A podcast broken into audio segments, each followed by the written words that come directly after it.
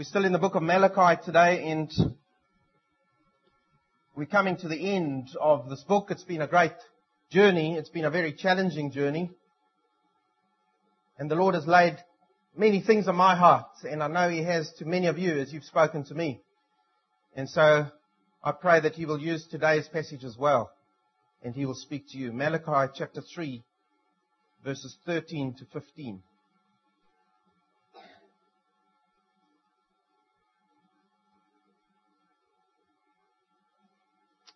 Your words have been arrogant against me, says the Lord. Yet you say, What have we spoken against you? You have said it is vain to serve God. And what profit? What profit is it that we have kept his charge and that we have walked in mourning before the Lord of hosts? So now we call the arrogant blessed. Not only are the doers of wickedness built up, but they also test God and escape. And read with me till verse 18, which we'll look at next time. Then those who feared the Lord spoke to one another, and the Lord gave attention and heard it. And a book of remembrance was written before him for those who fear the Lord and who esteem his name. They will be mine, says the Lord of hosts, on the day that I prepare my own possession and I will spare them as a man spares his own son who serves him. So you will again distinguish between the righteous and the wicked, between one who serves God and the one who does not serve him. Now I want you to turn in your Bibles to Psalm 73 and keep your finger in there because we're going to be referring to Psalm 73 and the experience that Asaph had when he went through this very thing that we're talking about today arrogance against the Lord. So have your finger in Psalm 73, and then we'll see what the Lord says through him as well.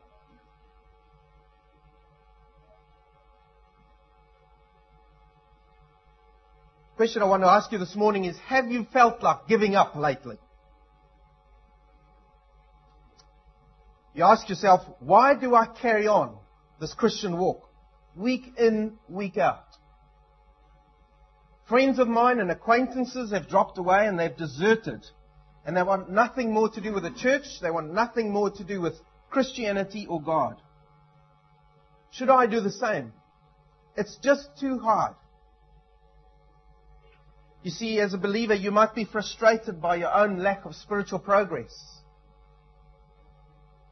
You've been a Christian for 27 years, and yet you feel as if you're no more than three years on the walk.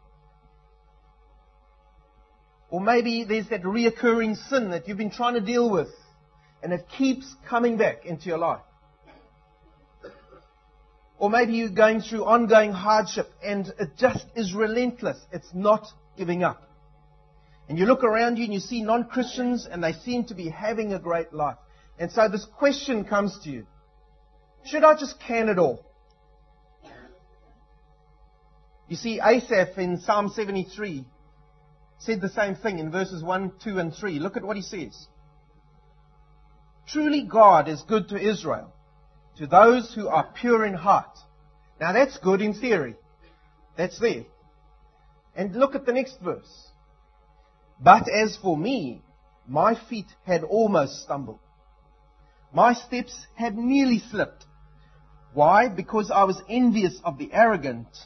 Look at that. I was envious of the arrogant when I saw the prosperity of the wicked. And so for Asaph, he was at this point in his life. Well, I just give up. We come to the sixth and the last dispute that God had with Israel, where he confronts Israel on very specific issues in their life as a nation and as individuals before him. And he does so through his prophet Malachi.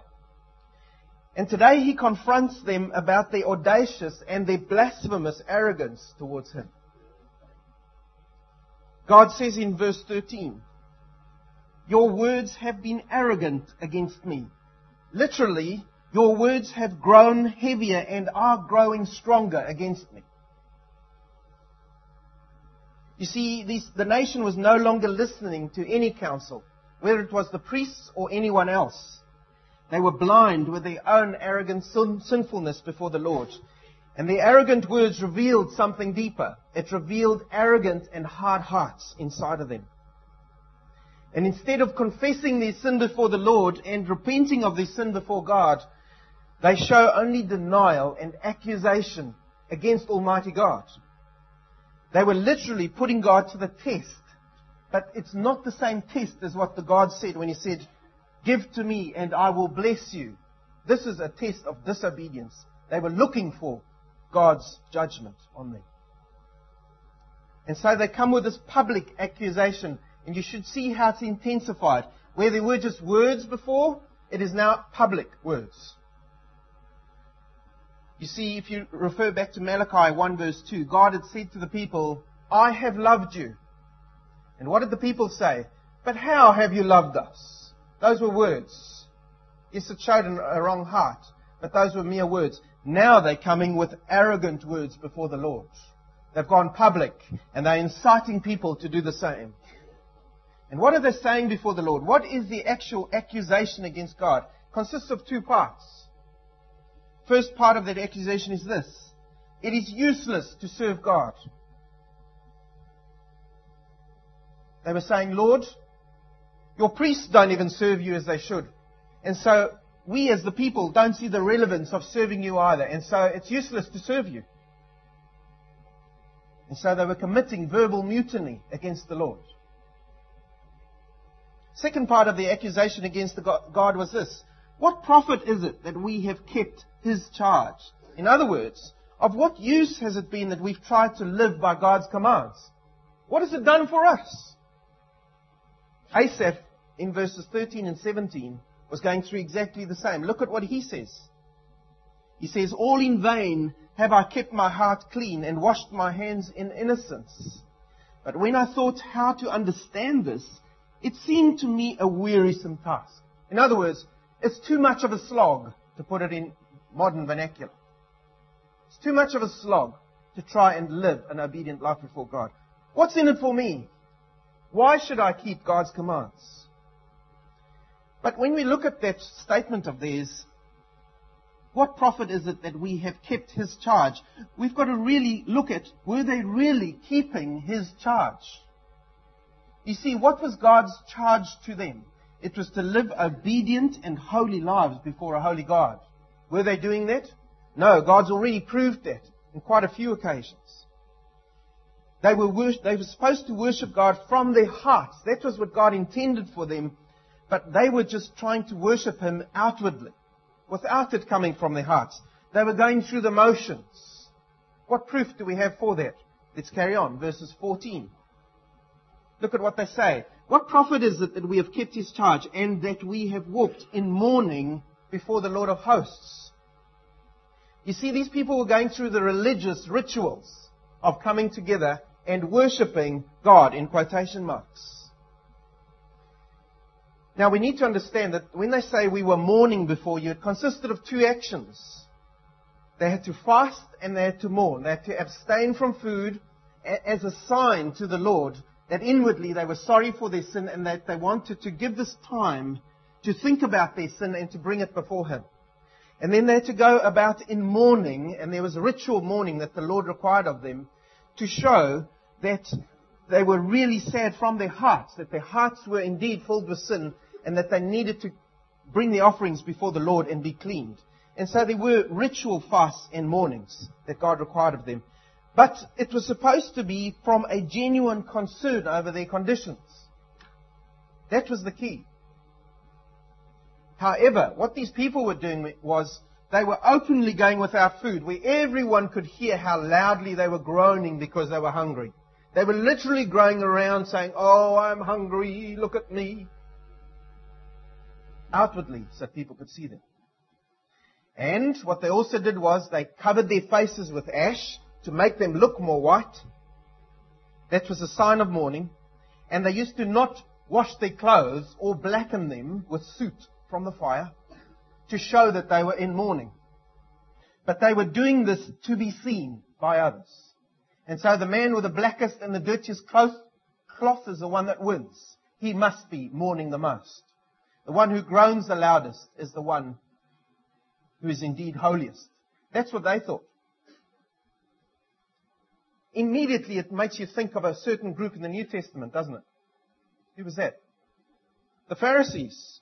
The Pharisees did exactly the same in the New Testament. They put white ash on their faces, but their hearts were of stone. And what does Jesus call them? He calls them, you whitewashed sepulchres. You whitewashed tombstones. You are dead inside. You see, the people were going through the motions and the rituals of worship, and this isn't a new sin that they were committing. This had been happening for a long time throughout their history. And now, after the captivity and they were back from exile, this was continuing to increase before the Lord until it reached its culmination in the actual Pharisees, who went to extreme lengths, extreme lengths to show that they were holy when their hearts were in actual fact hearts of stone. Now, I find this very funny. I'm not going to spend a lot of time on this, but just in brackets. When you go and study the Pharisees, there were seven kinds of Pharisees. There were seven types. Listen to these. There were the Shechemites. They kept the law because they, they, they knew if they kept the law, they could profit by it. So anything that got them a bit of profit, those are the laws they kept. Then there were the humbling Pharisees. And these are actually recorded by Josephus as different types of Pharisees. There were the humbling Pharisees. Those who always hung their heads down so that they would appear more humble to everyone who saw them. So they would go around the streets with their heads down.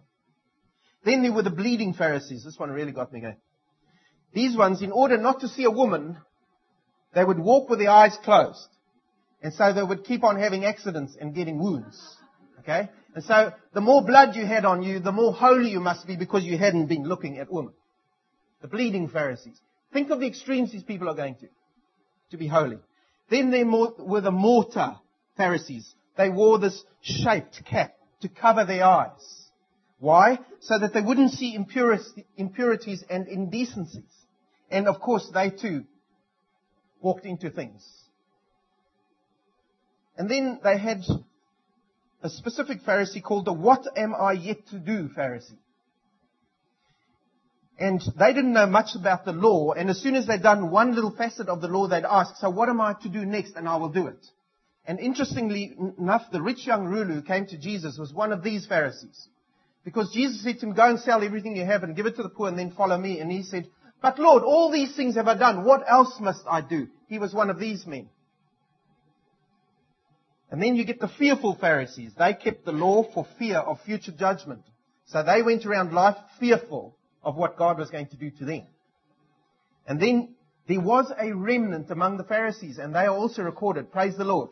And these were, they were called the loving Pharisees. And they were the ones who obeyed the Lord because He loved them and they obeyed Him with all their hearts. So there was a remnant even inside the Pharisees. I find, found that really encouraging. And so Israel and later these Pharisees were deceiving themselves that their worship, this worship they were bringing before God, was perfect. But what they were actually doing is they were drawing a veil over their own hypocrisy. They were trying to hide their hearts, the real state of their hearts before the Lord. And so they sought mainly to attract attention and to get the admiration of men.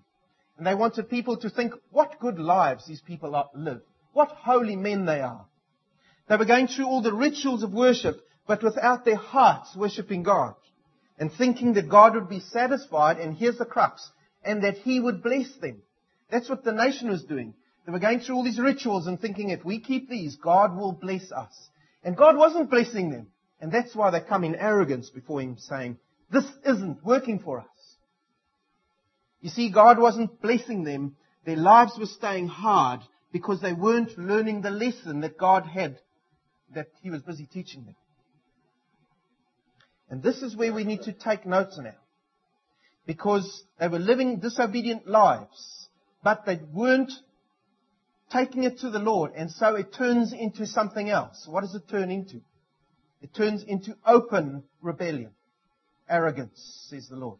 Heavy words that are growing heavier. You see, they were starting to do this. Look at, look at the words in verse 15. They were starting to deliberately distort and revert God's commands and God's principles and doing this publicly. This is what they were saying. They were starting to publicly call proud sinners those who seem to have outward blessing and happiness, they were calling them blessed. So there goes a sinner living in their sin. Everyone knows that man's a sinner. And they were saying that man is blessed. They were reversing God's values. They were doing a second thing. They were saying this. The doers of wickedness are built up. In other words, it literally pays to be wicked. Because look, nothing's happening to them. Thirdly, they were saying, they also test God and escape. They were saying, you can sin and there's no real danger in it. You can escape by sinning before the Lord. There are many voices today doing the same. Two examples. One, Richard Dawkins. This is a statement he put on all kinds of buses all over the cities, and it's been copied in quite a few other cities all over the world. There's probably no God. Now stop worrying and enjoy your life. And then a preacher I heard recently, and I'm not going to mention any names, on TV. Just love God with all your heart. Love is what, what's important. God sees your love, not your sin. You hear the distortion? Isaiah said it like this, Isaiah chapter 5. Listen to these words. Woe to those who call evil good and good evil, who put darkness for light and light for darkness, who put bitter for sweet and sweet for bitter. Why must they watch out? They have rejected the law of the Lord of hosts and have despised the word of the Holy One of Israel. There are two things they have done. They have rejected the law of Lord, so they're turning their backs on God's law, and they are despising the word. They are putting it behind them. Rebellion against the Holy One of Israel. In other words, to put it in our language, they are directly in God's face, and they want to be. How are they exposed and recognized? And it's important that we recognize how, how do we see these people when they are um, among us? You see, this is what they look like. And while I'm saying this, examine your own hearts to see if there's not maybe a little bit of this in you.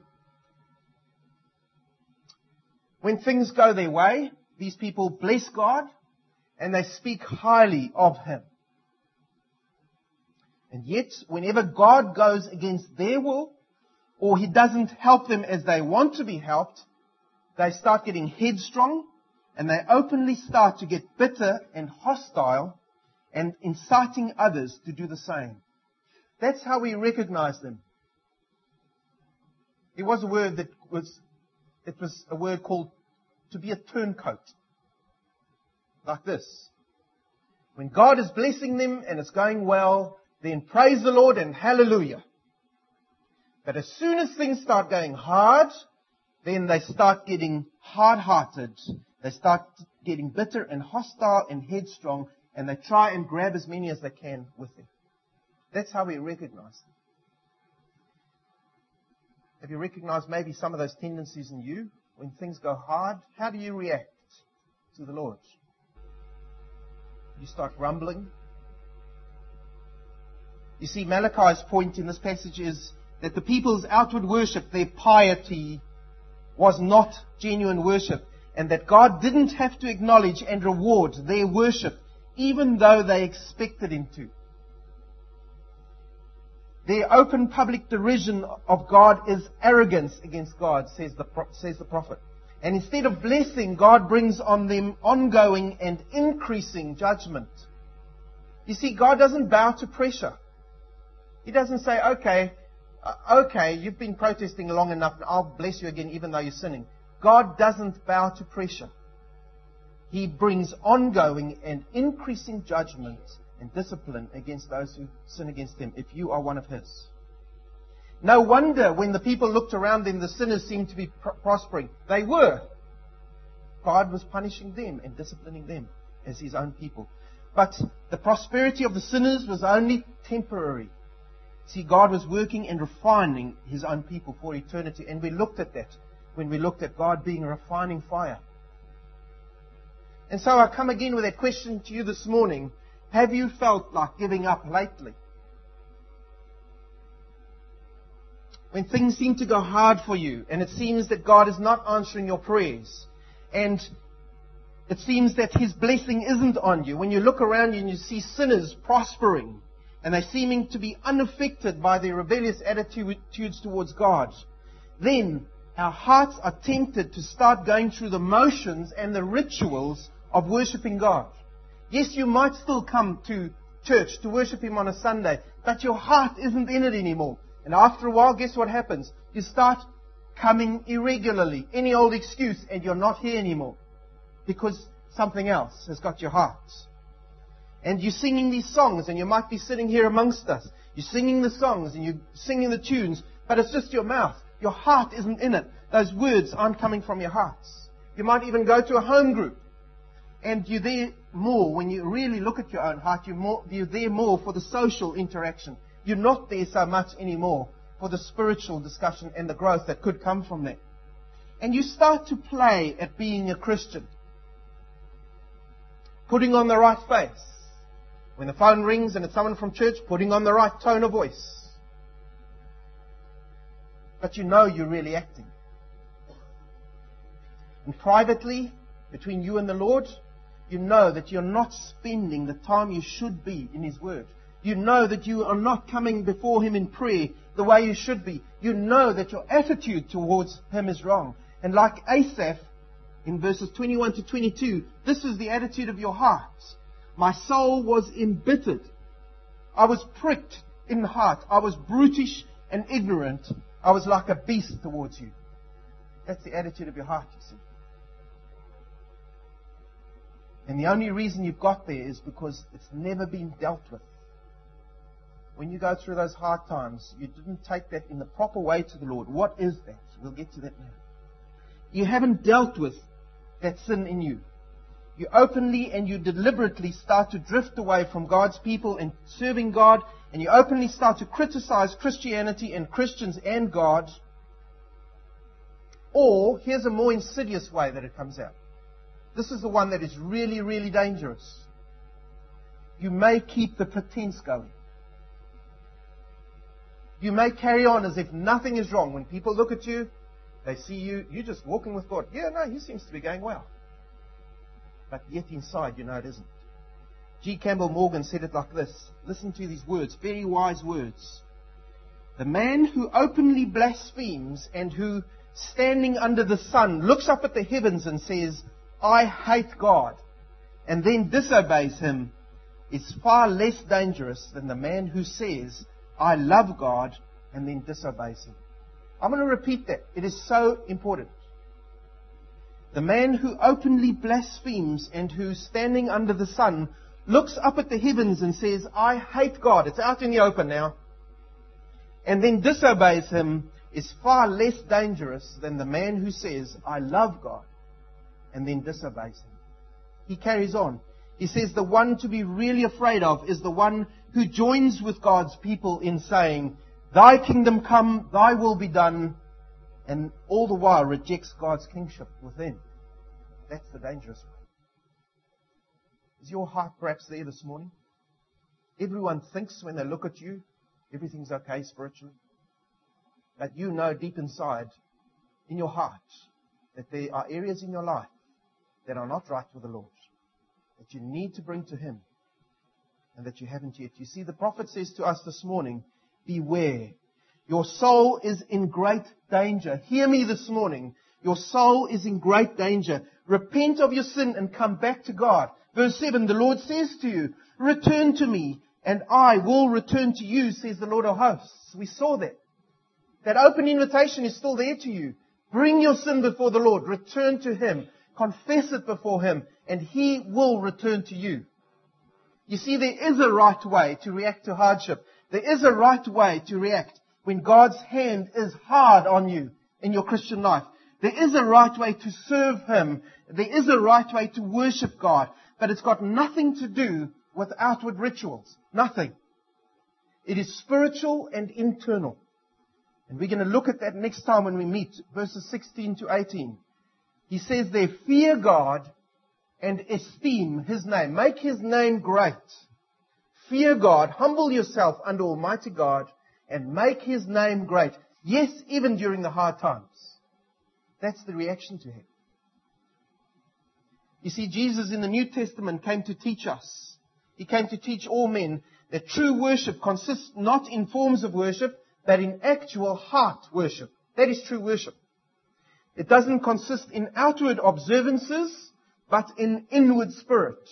It doesn't consist in keeping of small legalistic details before God, but in obedience to great heart-lived principles of life. There's a right way to live before the Lord and a wrong way. And the right way isn't little rules that I've got to keep all the time and then I'll be right with God. It is, is your heart right with God? It's big. You see that? And anything else leads to the opposite of God wants. Because God values obedience and faithfulness, not rule keeping before Him. You get the difference? And so the question comes to you this morning as we come to the end of this passage. Is there any part of your life, any facet of your life, where you are going through the motions of living for God? Now think of all the facets of your life. We live complicated lives. There are so many things that happen in our lives. Is there any one of those facets where you are not living to God in that part of your life? Where Christ is not central in your life? It might be in that quiet time that you spend with Him.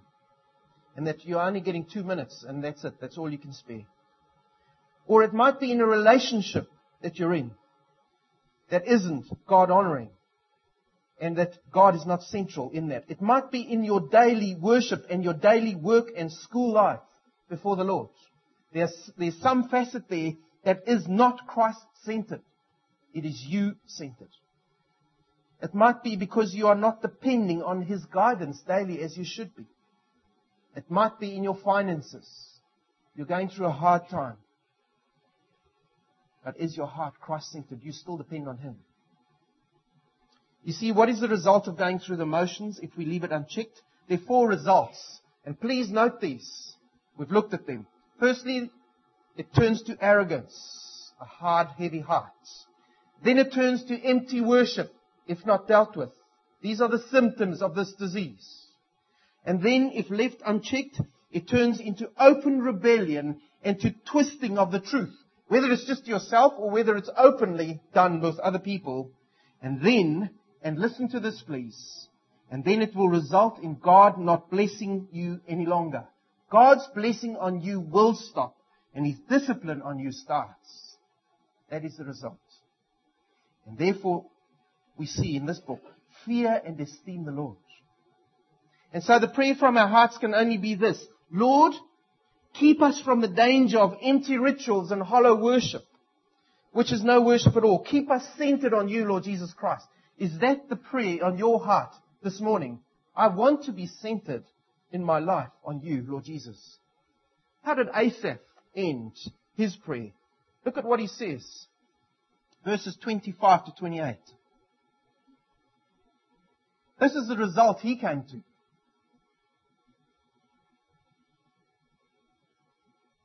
Whom have I in heaven but you?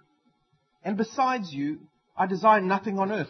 My flesh and my heart may fail, but God is the strength of my heart and my portion forever. For behold, those who are far from you will perish. You have destroyed all those who are unfaithful to you. But as for me, this is a man who said, my feet have nearly slipped. Okay? But as for me, the nearness of God is my good.